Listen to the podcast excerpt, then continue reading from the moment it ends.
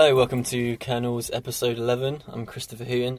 Today we're going to be mostly be talking about Game of Thrones. I might ask producer Matt to cue the uh, intro music now just because it's really dramatic as we talk about the last couple of days. But um, yeah, before we get into it, uh, what have we been doing? Me and Jacob, uh, I'm here with Jacob Stolworthy Hello, and Jack Shepherd. Hello.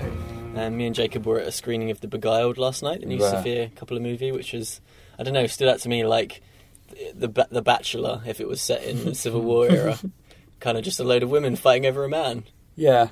Uh, You- you enjoy it? I, I did enjoy it. Uh, I think um, it's not Sofia Coppola's best, but I think it's like if another filmmaker had made this, it'd probably be the uh, the highlight of their career, which says, speaks a lot about Sofia's career. Yeah, and, far. and it, it looked incredible. Like all the Ah, absolutely beautifully shot. set in the deep south, all the shots of like the kind of mist in the trees. Yeah. Oh, and the, and the performances are. I mean, it's a, it's a film you go and see for. You know, if you go for the performances and stay for Sofia's direction, really. Nicole Yeah. Kidman, absolutely brilliant. Colin Farrell as well, great actor. Let it be known. He sometimes gets some stick, but I think he's He does, excellent. doesn't he? Yeah. Jack, you and you were doing interviews most of yesterday, right? Yeah, I was talking to the guys from Netflix on multiple new shows like The Defenders, Ozark with Jason Bateman, Gypsy with Naomi Watts, and Death Note with uh, Adam Wingard directing. Mm. That was. Actually, I'm not allowed to talk about that film. It Oh. wasn't finished, but Mate. The, the other ones, though, like I, you don't want to talk about it. I'm You not allowed to talk about any of them. I'm allowed to talk about Gypsy because that's out now. The rest are all embargoed still. Yeah. Actually, by the time this comes out, I don't think Ozark is with Jason Bateman, and that was that's quite odd. It's quite an odd series. It's Be careful what you say. It's But you very can tell us much- like what's uh, you know because the, tra- the trailers and stuff are out Yeah. there, like what they're about. Because I mean, Netflix fires out so many things now. I don't even know what Ozark have- and Gypsy are, even though they have like Naomi Watson people in them. Yeah. Well, it- like Gypsy's about a this woman played by Naomi Watts who's like a therapist, and she she's living this like you know like a really average marriage, average life with kind of a nice husband, and she just wants a bit of spice in her life, so she goes off with this young woman. Gypsy.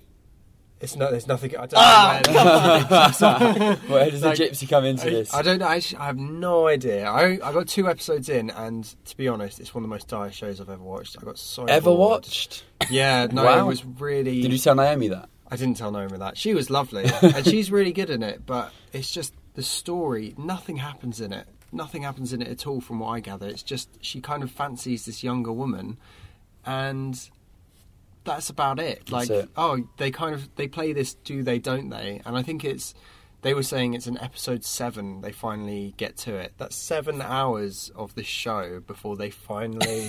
That's do a big ask, isn't it? Like I, you get the thing of like you need to watch three or four episodes, but asking you to plug with it till Yeah. seven to Yeah. get into it. I mean, the, the reviews have been shocking. Yeah, from what I've seen, you're, you're not the only one who's thinking this. No, they've been yeah pretty bad. Poor Naomi Watts, man. She needs a new agent because coming off the back of the Book of Henry as well. Oh yeah, which Oh, I've not mm. seen, which which it's kind of worked on me in, in that I want to see it just to see how bad it actually is. Not is. to plug my own review, but if any of your listeners do want to check it out, it's definitely the worst film I've seen. What this the headline is Yeah. the is the mo- most it's, It's, the it's the film you like the, unsee movie of the yeah, year. isn't yeah, it? it's the unseen movie of the year. It's like it's quite unfathomable how it got made. Yeah. which makes it supremely entertaining. So everyone book you up for a ticket. Oh yeah, that's. I think it's going to work on me in that way. She's in. Um, from from what I hear, I'm a bit behind, but she's now one of the main characters in Twin, uh, the new Twin Peaks. That's true. So David Lynch has been her savior. Yeah, and she is a great. Again, she is a great actress. She's a very good actress.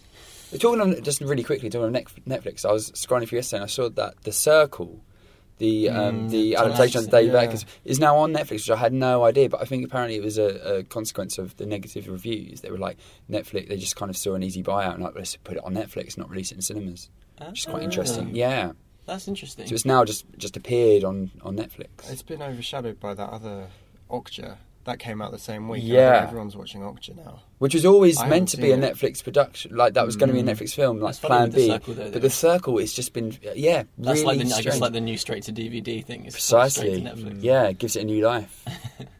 So yeah, so Game of Thrones. This is the last podcast before it all starts again, and before as, as TV and film reporters it takes over our lives. um, I mean, the phrasing of the question this week is: Is Game of Thrones actually good? Sounds a bit kind of rhetorical. I didn't mean for it to.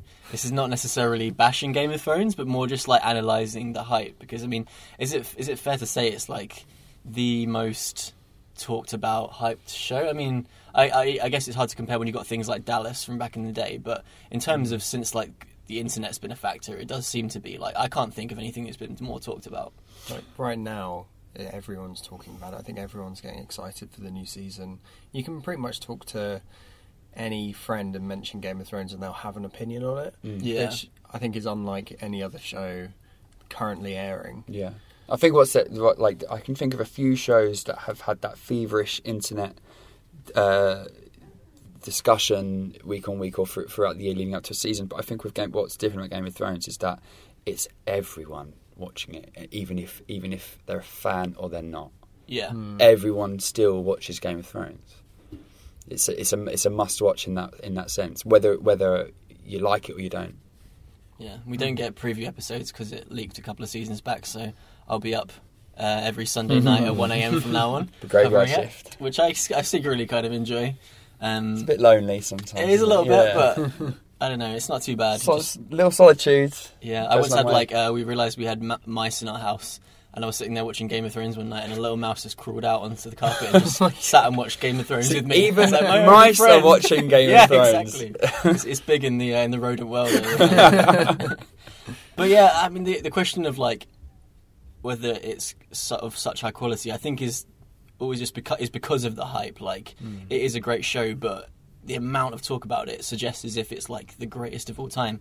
And I've just hmm. increasingly, as we've been covering it, as we've been watching it, starting to think that it, is lacking in some areas, like choreography wise, production wise, VFX wise, it's like absolutely world leading, and hmm. all of those people should be applauded and are honoured at every opportunity at like technical awards and Emmys and stuff.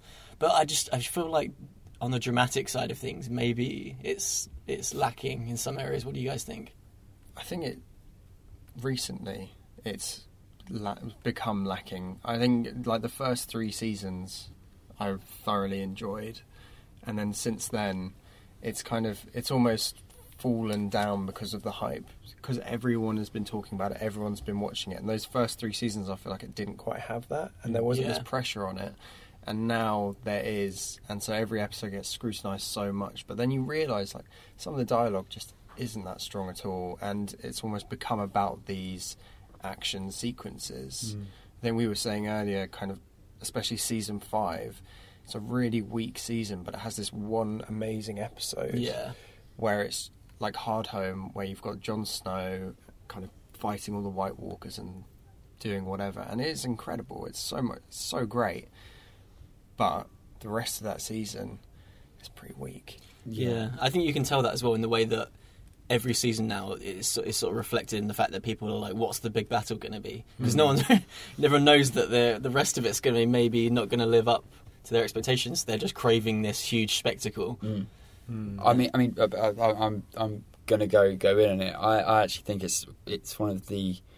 I, I, I don't think it's a well written TV show at all. But then it's got me thinking: Do I think do I think the writing's not strong, or do I think the pacing's off with Game of Thrones? Because I always feel that by the end of an episode, um, so much should have happened, and yet not a lot has. Yeah. And I don't mind that in TV usually, but with Game of Thrones, I have a real issue with that because of the award success heaped upon it and the critical acclaim heaped upon it. I think it's I think it's all quite undeserving.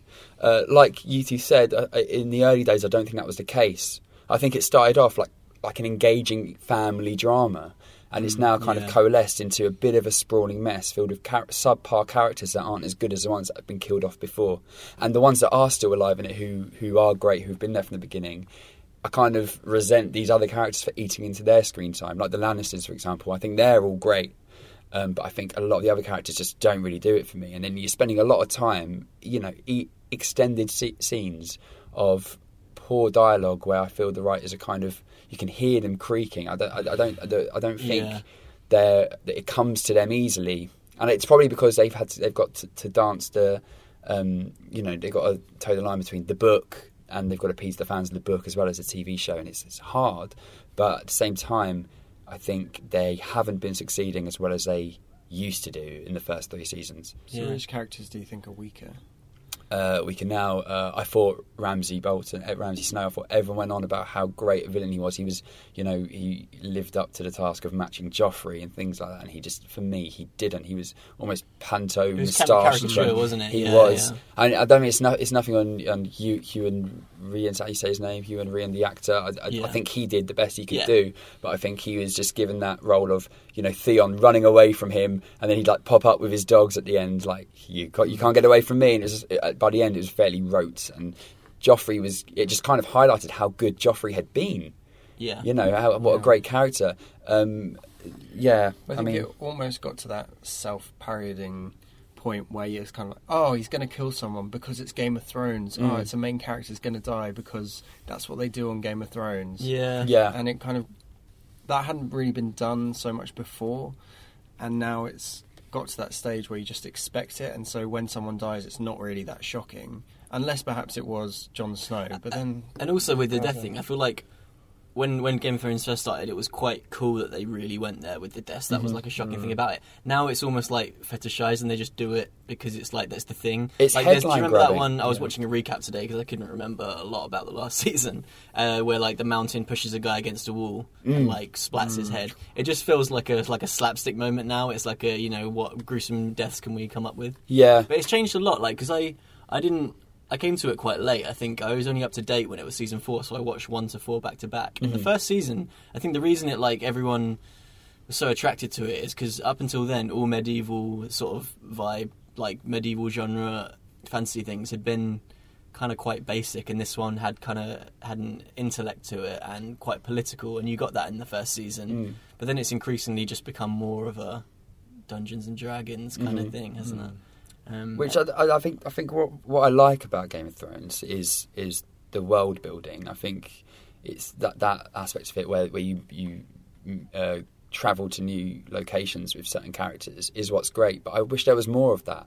Instead, it's kind of honing in on these characters, thinking that they've got these characters that are going to stand the test of time alongside you know Tony Soprano, Walter White. And they just do not compare. Mm. Apart from say maybe Cersei Lannister or uh, you know, not even Jon Snow or in my mind uh, Daenerys come close. that's quite an interesting point about world building, though, because someone like Daenerys, I think, really sums that up. Mm. in that in the first few seasons she was traveling with Khal Drogo around, kind of going to all these places, and then in the last is it two seasons she's been stuck in that city Yeah. of Meereen, kind of just you've just been waiting for her to like she's built an army, yeah, she's done now she's traveling across, like finally she's Yeah. traveling across because that was so boring. That was the creaking I was talking Yeah, about before, where you yeah. could just feel them thinking, "How they, can they we absolutely eke this tanked out?" the character of Tyrion as well in that storyline. Oh, he was mm. so good in the early seasons. Then they took him over to Braavos, over to Meereen, and he's just wandering around. I almost forget he's in this show. Yeah, when he used to be like the strongest thing about it. It's Mm. crazy. Well, he's an He's top intellectual player. Like he's supposed to be playing these mind games, Mm. and he hasn't had an opportunity to at all. Mm.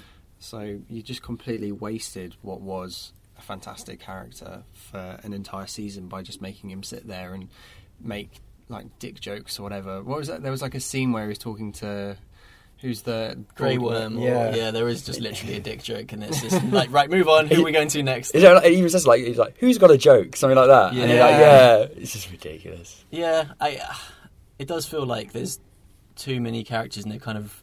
Well, not so much they've written themselves into a corner, but maybe George R. R. Martin's written them into a corner because he has the time and space in a book to do stuff, to do character development that they can't do. But increasingly, it just feels like it's just zooming around every different character, and you Mhm. spend five minutes with each character, and it kind of is. It gets across this really simple plot point about them of like, ah, they say this, but they think this, Mhm. and then then you go across, and it just I don't know, it just tends to go through the motions um, a bit. Yeah. I agree, and I think the characters are so kind of drenched in cult- cultural familiarity now. Like that, that when when you're you sit down to watch an episode of Game of Thrones, it does feel like an event. I'll give it that. It always feels Yeah. like an event. But then when a scene ends or an episode ends, you can't you, you, you feel you can't help but feel. Well, I feel flat. I feel like I, I didn't really Yeah, get anything from that. But I, I think the majority of people would be like, "Oh, it was it was awesome. That interaction between these characters who haven't seen each other since season two. And I'm like, yeah, that's great. That, but it should kind of pack more Yeah. of, of think a punch. Perhaps, perhaps some of the side characters have really everyone kind of latches onto them more so as like favorite characters. Someone Mm. like Littlefinger, who Sejora. Sejora, yeah, people don't really you don't really talk about them so much like like headline. They're not headline grabbing characters, unlike someone like Jon Snow, but they're really interesting Mm. because they are behind the scenes working things, and you forget about them, and then suddenly they'll pop up, and you'll be like, "Damn, Mm. that was cool." You could Um, argue that like, Littlefinger is really the only, the only interesting character because they've all, every, all of them have become so good and evil, and he's the only one who's kind of straddling the middle, and you don't really know Mm-hmm. what he's going to do next, and he's which makes him interesting. I, I always like enjoy. I like Yara Greyjoy. Mm. I like Lyanna Mormont, who's fairly new, but when when it comes when it sets like the scene goes down to like Sam.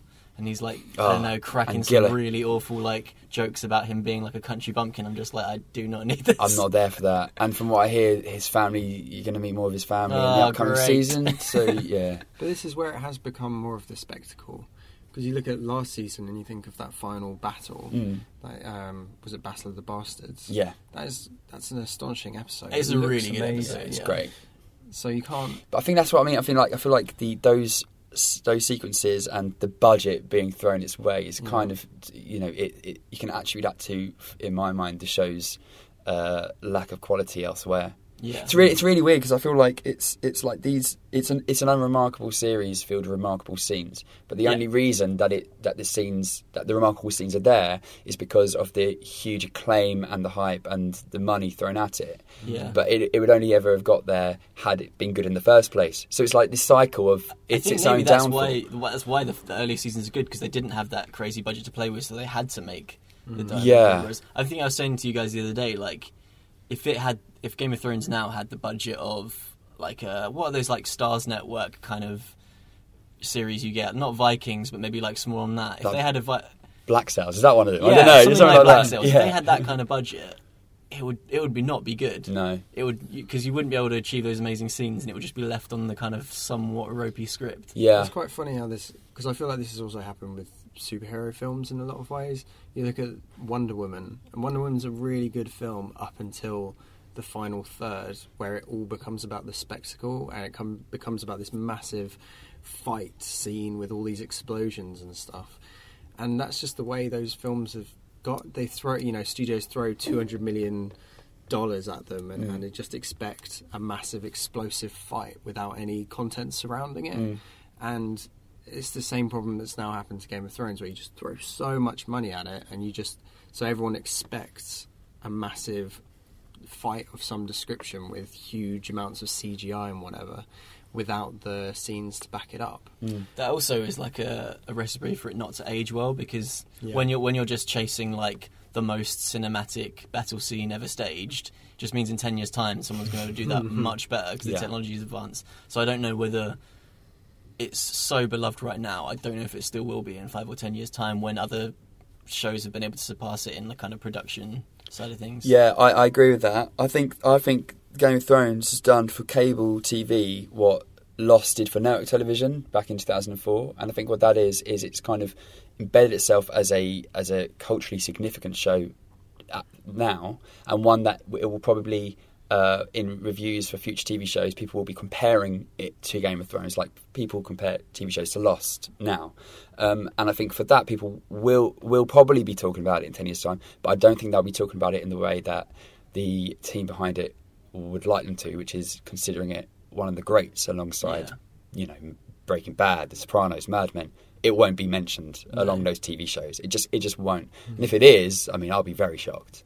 It's interesting. We were talking about the the characters kind of being being boxed in, and you only get a bit of time with them. Then, obviously, an argument is that they should have standalone episodes where you spend time, which Yeah. they've kind of done a little bit. And um, Entertainment Weekly were talking to David Benioff, the uh, co-creator, about it recently. And uh, they he said. Uh, that's a tough one because once you pick one as your favourite, then everybody else gets excluded, and it becomes like asking a grandfather which of his kids he likes best. I think it would be cool to have a whole season like that where you're following each character on separate stories. We just can't because we're pushing towards the end, and that's I think that's that's that's ex- that kind of says everything we need to know about his lack of confidence in his storytelling abilities. and it's just quite cynical pushing towards the end, isn't it? It's like, oh, we, we haven't got time with this character stuff. Yeah. we just need to get a massive. We need to get the White Walkers down, and Oh yeah, that for me is why um, why it just won't be considered uh, one of the greats because I think the best shows can do that with ease, and you don't even you, you know you don't feel like you're lacking in anything. You feel like you've seen a great episode of that TV show. Like I hate to go on about it like I have done in previous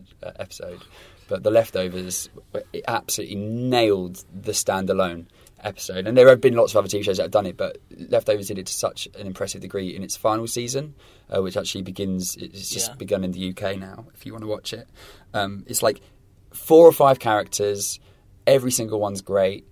You, you can't. Some might come into it into the other one uh, into their episode like in, in a cameo appearance. It could be a main character just come, becomes a walk-in cameo in that episode, but everything you need to know about that character storyline is kind of answered, resolved, without even realizing it, fluidly, naturally. Whereas in Game of Thrones, like you say, it's very much like plot A to plot B, connecting Yeah. to plot C. Uh, it's very, it's very um, I ham-fisted. I don't think there's a single Game of Thrones character I'd like to see an episode of solo. Like you kind of get those Jon Snow ones, but they're just battles. Mm. Imagine an entire episode of just Jon so- Snow talking.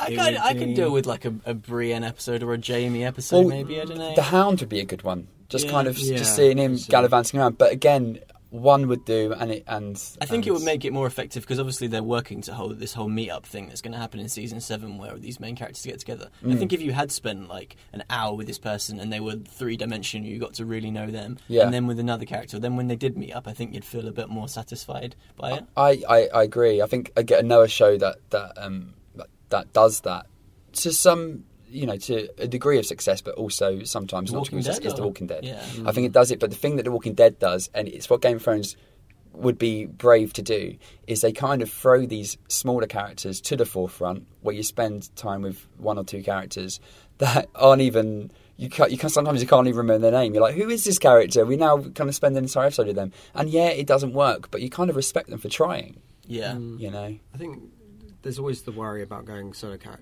like an episode on a single character, and then you kind of feel like the obligation to give every character their own one. I Mm. know Arrested Development did an entire season where they focused on single it characters. did not And did it- not work. yeah, it didn't work at all, and so It's interesting you kind point. of run that risk Yeah. of perhaps it just wouldn't stand up. And I Mm. think, it- especially with the amount of pressure on Game of Thrones to deliver really good episodes, because so many people are watching and talking about it, I imagine it's just something they don't want to risk. Mm. And perhaps that's a difficulty of it is that they can't take risks with this show anymore, because there are just so many people watching it and kind of who expect certain things from every character. And I'm sure, you know, we talk about George R. R. Martin having spending so long writing this new book, and it's basically because he has so much pressure on his shoulders from fans who are obsessed with this show and obsessed with his books, and he needs to deliver something of the highest quality. Otherwise, people are just going to throw their toys out the pram and just be really upset if it's not 10 out of 10, 5 out of 5 a book I- or show. I And feel like think as I mean, most people sit down to watch Game of Thrones now, they kind of know what's going to happen Yeah. because of, of all the theories that have been. And I feel like there's no true surprises in in this TV show anymore. Am I right in thinking yeah, that? that's Pro- Yeah. that's probably where the hype comes from, isn't it? It's because people enjoy the theorizing and the, the the spoilers and the big cliffhangers and all those moments, and that makes it it's like a recipe for a talked about show. Mm. Um, there's a couple of other things that I really want to rant about that you can feel free to tell me I'm talking bullshit. One, it really bugs me that so, okay, so it's good to have a flawed character, but it annoys me when they're missold. So, for example, like Daenerys is, I think, is like a despot, like an actual fucking mm-hmm. tyrant. But I think we're kind of encouraged to think that she's a real good, real hero. And I mm. don't know. I think there's the potential that they will get it across that she's she's actually like when you look at what she's done, it's actually been quite exploitative, and maybe they will address that, and I hope they do. But it seems like they're not going to. It's just going to end mm. for this like big marriage with her and Jon, and like hooray, she's like beating the White Walkers. And also, I thought Arya's story last season was like so bad when she was in Braavos. Um, it was just every week it was like she had a little fight, then she got knocked down, then she got back up. And also, like, I was thinking, man, she's been a dick. Like, Jaqen H'ghar helped her out like every season, was a really good guy. And he was like, you know, come and come and join my my order. I'll teach you the ways. She just fucked him over and just ditched. And we're supposed to be like, great. I was like, damn, that's not. just didn't seem good, like a good thing to me. But so there's that, and then I don't know. Sometimes I find the acting quite hammy. I agree with that. There's, I I, think, mean- there's a a lot of that to do with is I think is to do with the the VFX thing. So I remember I spoke to Maisie Williams about that last year and was asking uh, kind of why if is it problematic, and she definitely definitely aired her frustrations with it. She said um, particularly when you're trying to work with someone else, as you're both imagining something totally different. Neither of you imagine exactly what they're going to put there Mm. when you're working with green screen. And I, I, was, I was like, exactly what is it about giving an authentic performance that she finds difficult with a green screen? Green screen. And she said your eye line. So, like she said, quote, they're like, look out to the castle, and you just think, well, how, how far away is it? Is it right here? and although you can ask all of those questions, it never looks right. And when you watch it back, uh, and you think, I can tell I'm looking at a green screen, even though for an audience member it may not register. Yeah. But for this audience member, it does register. like those shots of like someone looking out at sea or looking at a fleet of ships, I can I would almost just like see that glazed over. I'm looking at a green screen thing. I don't know if you get that. I kind of do actually. Got to say, um, it's funny because I think Maisie Williams is probably is one of the you know she's in the uh, upper rung of best actors on the show. I'd say so. It's funny that she she watches her performance back and, and may sometimes feel mm. that it's affected by She's that. the most outspoken though. Everyone very much toes the line. if you've ever done yeah. round tables with those actors, and she's the one that always kind of like says what's on her mind a little bit. Mm. I think it's interesting on the show that you have so many young actors who'd never really did anything before because you can tell the caliber between someone mm-hmm. like Kit Harington and even the guy who plays like Jorah or like Iain Glen. Lena Headey and people like that. Khaleesi. Yeah, but there's something like they are really like those are some really good actors, Mm. and they do outshine some of the younger ones by quite a long way. I, mean, I, I, I don't want to I know name you any names, that. but I, I think I think Emilia Clarke. I mean, she seems like a lovely, lovely lady, and I'm sure she is. But makes me want to, sometimes her performance makes me want to scratch my eyes. yeah, really. I feel really harsh now in case I ever meet her. Also, a character whose name rhymes with Schmissandai. That doesn't really Doesn't do it, really. Yeah. I um, but yeah, like like Lena Headey and uh, Nikolaj Coster Yeah, Waldau, they're great. absolutely fantastic. Um, without them, and back in the, in the day when Charles Dance was on the show as well. I mean, that's Yeah, that's that's a I'm- I perfect miss Charles Dance, man. He was great. of His high caliber. was great. Yeah, Even even Stannis, I feel like you miss because he was also one of those characters that wasn't too extreme. It was kind of oscillating somewhere in the middle of He was the very interesting. spe- good spectrum. Yeah. yeah. Oh, the, yeah. The um, the uh, what's her face? Uh, Miss An- uh, the um, the red woman, Uh, What, What's Melisandre? Melisandre. Yeah. I really like her character. You know. really? Yeah, I'm, I'm like, I, as someone who's quite a um, an outspoken critic of this show, other people who like it can't really bear her, but I really like her character. I don't know, it's random. It's a bit of a rogue one for me. But it's a very stony faced. yeah. I mean, I feel like we've just dicked on it now quite heavily. yeah, Well, I, th- I think I think like uh, so the reason the reason why I why I do um, kind of criticise it a lot, whether it's now or down the pub with my mates, or whatever, is because um, I just can't really understand why it has award success heaped upon it. It's it's won the Emmy, I believe, for two years in, uh, in a row now. and It's been nominated every other year. And I think the last Emmys, it was like a historic wit. It was a historic year where it's won them more than any other. And quite honestly, like I've got a list of TV shows here. Like it's up against like Better Call Saul. It was up against Mad Men when that was on. Um, the Americans, Mr. Robot. I mean, The Leftovers wasn't even nominated, which says everything you need to know. But the fact that it won above these shows, even Homeland, which saw a bit of a resurgence, which was kind of far better than Game of Thrones season five. Um, and yet it, it won, and I think it literally is because of the cultural significance, Yeah. and that's I- not the right reason Yeah, for something to win. exactly Yeah. what it feels like. It's that they know that if Game of Thrones wins everything, it's going to get a heap load of headlines. It's going to Mm. everyone's going to be talking about it. Like everyone's going to be. I guess the hope is that everyone will tune in next year to make sure that they catch whatever's going on. Mm. Even though I just. It's made it really boring, and I'm glad that Game of Thrones isn't up for Emmys this year. Yeah, it missed the it missed the um the deadline, didn't Yeah, it? Because there's there's so much like you know seeing Atlanta get do well at the Golden Globes. It's, it's nice to see those new shows. Fills that you are with hope, Yeah. man. Yeah. So like between West, I'm hoping Westworld, which is obviously is what HBO have lined up to be the next Game of Thrones. But I mean, I, maybe you guys are skeptical, but I really enjoyed the first season I, of Westworld. I, I, incre- Yeah, I I enjoyed dislike Westworld more by the day. The more I think about it. Really? Yeah, I really, I really like the the premise was so. I was so intrigued by it and then just let down by it, and I just felt like it was convoluted Ah. and just being complex for complex sake. And I don't think it really got down to any of the philosophical questions it lined up.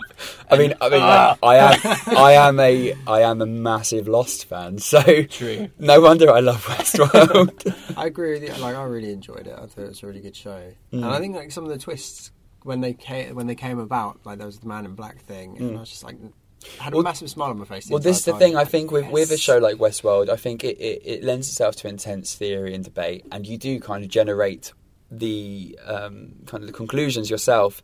But yet, when you when when we watched them, I still felt satisfied and Yeah. happy, and kind of got chills about what I was seeing, even though I kind of knew what was going to happen. Whereas in Game of Thrones, what happened, it's like, oh yeah, well of course, we, we knew that we knew this years ago, and I don't feel a sense of excitement with what I'm watching. Yeah. What do you think is going to happen with Game of Thrones? Um, uh, well, I just hope Ser Jorah don't die. Is he cured of his grayscale now? There's a clip in the new trailer where his arm like comes through some little grate, Oh. and it's like freaky. See, that's the only thing Um, I care about. I, Ser man. That's all I care about too. I'm just in for that subplot. I hope he turns to her side and manages to marry her. I just want to talk like Ser Jorah, like on a daily On a basis, daily coming to the office like, pass me that phone. he's a great. He's the best. I think I think there are going to be uh, lots of really good battles, um, which I'm sure I'm sure will be uh, will be worthy of all the acclaim. Um, but beyond that, I think there's going to be lots of talking where not much happens. I think everyone should die fighting each other, and the throne is left empty, and it's the kind of the, the impact is like everyone's you know clamoring for power. Yeah. And no, Look no, where no this got it. everyone. Yeah, I hope they do something like that because that was another thing I wanted to talk about today. Is that like it. It is a somewhat political show, but it feels like it misses opportunities to hmm. have any kind of like pol- political impact or like poignancy. So obviously, The Handmaid's Tale right now, everyone's loving because it's like you see that reflection with what's going on right now. and Game eerie. of Thrones could 100% hmm. do that. There are even characters that you know people are always like, oh, Donald Trump's Joffrey or whatever. Yeah. it might not be that straightforward, but it could it could have some parallels. But instead, it just seems to be like just detached from all reality. I kind of get why it's not because they're trying to obviously appeal to everyone on the political spectrum. But at the same time, you're right. It would be they could make some really interesting points, but they just don't. They really, I think they almost go out of their way not to Yeah, I agree. pull any direct comparisons between anyone.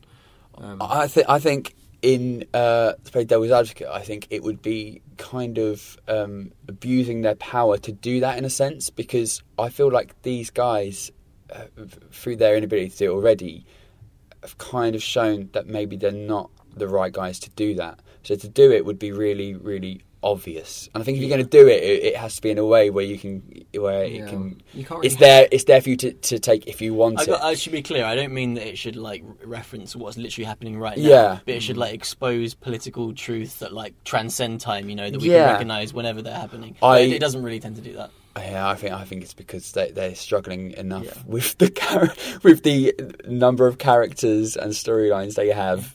Yeah, they are It'd struggling. be difficult to ham fist some sort of political ideas in there. I don't know. It, I don't know if it, it's a show that it probably could lend itself to it, but they've really just decided not to. The worst they get is just Cersei being a power hungry Yeah. person, Which is- now takes over and kills everyone. Yes, Yeah. that's, that's about it. What do you think they're going to do with the spin-offs? So they're taking the unprecedented move because they it's so popular where they can afford to develop four ideas at once. Five. Five is it? Yeah.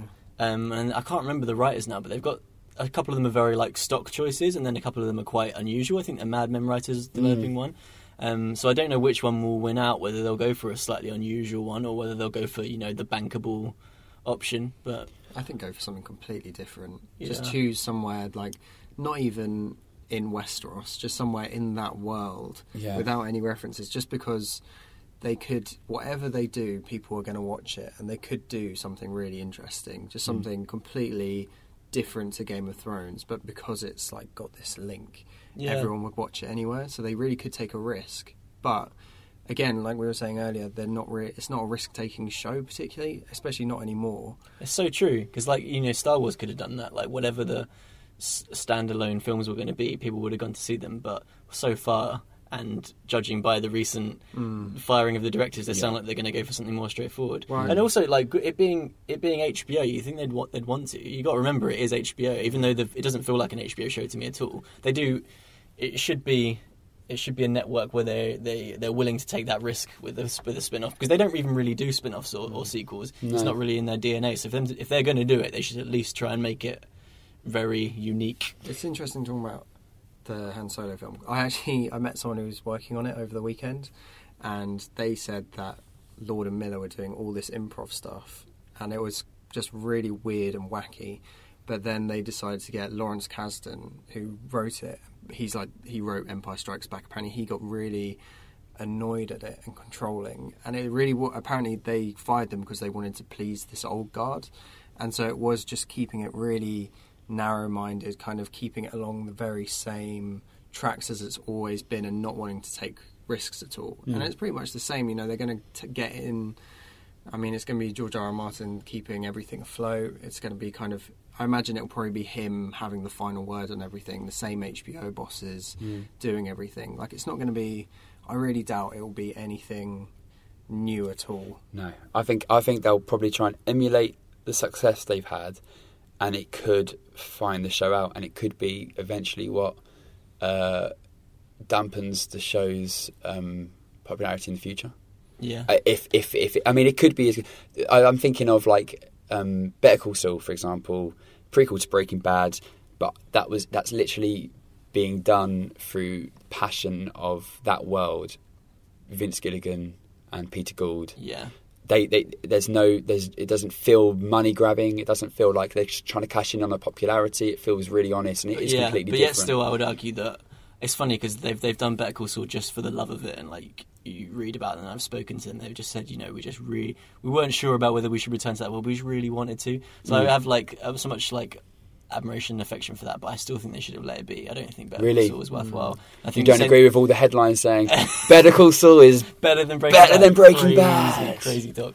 And uh, you got Fear the Walking Dead hasn't really had the impact they wanted. I think it, w- the track record is not good for Yeah. spin-offs of TV series. Except for Frasier. except, except for Frasier. It's funny. I, I, um, I'd, I mean, to bring it back to the leftovers because that's what I always do.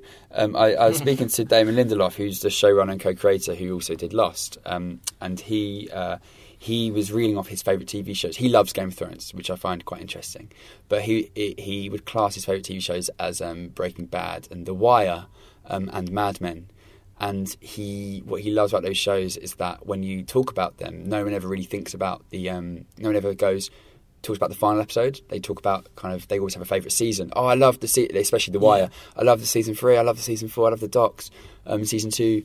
Um, but whereas with Lost, it's very much oh the ending was shit. Um, and he really wanted with the leftovers. He really wanted it to be with the former, where people just kind of reflect upon it as a series. Thinking about that with Game of Thrones, I just genuinely do think it will have if say they come out with a really really really crap final episode do you think pe- fans of Dental and be like oh that show was awful and we'll, we'll just always be like Game of Thrones ended in that way what like Dexter for example Uh, yeah, I mean the the trajectory it's on is all about what happens next. So it is. Kind It's of, reliant, isn't it's it? It's kind of reliant on the finale. It's Which- all been leading to you know the winter is coming, winter is here stuff. It is Mm. all leading to an end point. But I think it's going to end in a really underwhelming way for a lot of people I really do I think And I think I'll love that. Yeah. I don't think I'll love that because I'll be like, haha. I think I'll love it in a way it's like, well, fair enough. End it in. Only if they want it to end it in an underwhelming way. If they go out and they want to make it really grandstanding and it just Everyone is a damp squib, then it would be very, very tragic. yeah. I don't know. I think people will look back and go because I already look back and go, oh man, like season three was amazing, or whichever one the Red Wedding was in. That whole lead up where you kind of had Robb's army and then every you know the Battle of the Five Armies or whatever it was called. I think that was so great. That was Yeah. like really season two as well with the Battle of Blackwater. I like that. Yeah. That was great. Yeah. So I think they they they already have that to go back on. I think people will look back on it and go, those first three seasons, even the fourth to a kind of extent, were really good. And then after that finished, and after they killed off so many main characters and only had a few, then people go, yeah, it kind of lost track a bit. Mm. And so, unless they can really pull it off with this last season, which you know they could, the last two seasons, sorry, you know they could, they could make it really great. But I think it's just going to be a matter of people going to be talking about certain moments. They're not going to be talking about the season. They're going to be go, oh my god, I remember when Jon and Khaleesi met up, and like that one moment was amazing. And then they're just going to spend the next like hour talking Mm. and just being like, oh my god, you're my cousin or whatever. I even think that moment's going to going to fall flat. I really do. I think I, I think in I just can't see it really igniting No. the screen. Uh, Jon's a very stoic, unemotional character. Mm. Um, so is she really sort of that she's going to stand in a room and be like, "Hey, yeah, you, you, you seem like an all right person. Yeah, you do too. Let's maybe go and sort out those all those fucking zombies that are up Yeah. north. Okay, yeah, that makes sense. and then and then critic, critics across the world would be like, "It was an amazing moment. Yeah. it was up there with the greatest TV moments in Yeah. history." So no, it wasn't. Or maybe they'll really underplay it. I would quite like that. They literally just like they're walking along, they accidentally bump into each other, and they're like, "Oh, Uh, yeah, How do they accidentally bump into each other? The rulers of these like I don't know. in Just some like love that tavern idea. somewhere. Imagine Daenerys in a Oh, tavern. she's down the tavern again, looking like some mead, as she always is. The dragon's just outside, chained up. That's how I'd do it anyway. Yeah. I'm leaving it on like on a positive note, I am, I am still like looking, looking. I'm looking forward to covering it. I'm looking forward to watching each episode, and it is it is fun. You know, when when it starts up and you're like, and it drops in, whether it's on a cold open or the first scene of where it's going to be and what it's going to look like, and you know you are going to see something on screen that's going to be incredibly well constructed, and it's you know the VFX to be absolutely seamless and it to just look really amazing. So I, I am excited for it to come back. Maybe let's just everyone just chill out like five percent. Yeah, yeah. I mean, any sh- any TV show, any show that gets people watching TV or talking about it once uh, once the episode's finished, you know, just great. And I think Game of Thrones is is um, you know chief TV show for that. Anything that gets people away from Love Island for five minutes. Chris, Oh, I have to pry myself away. Hope, That- I think that's maybe, a whole new podcast. ah, maybe it will have concluded by then, and I'll have my life back. I don't know.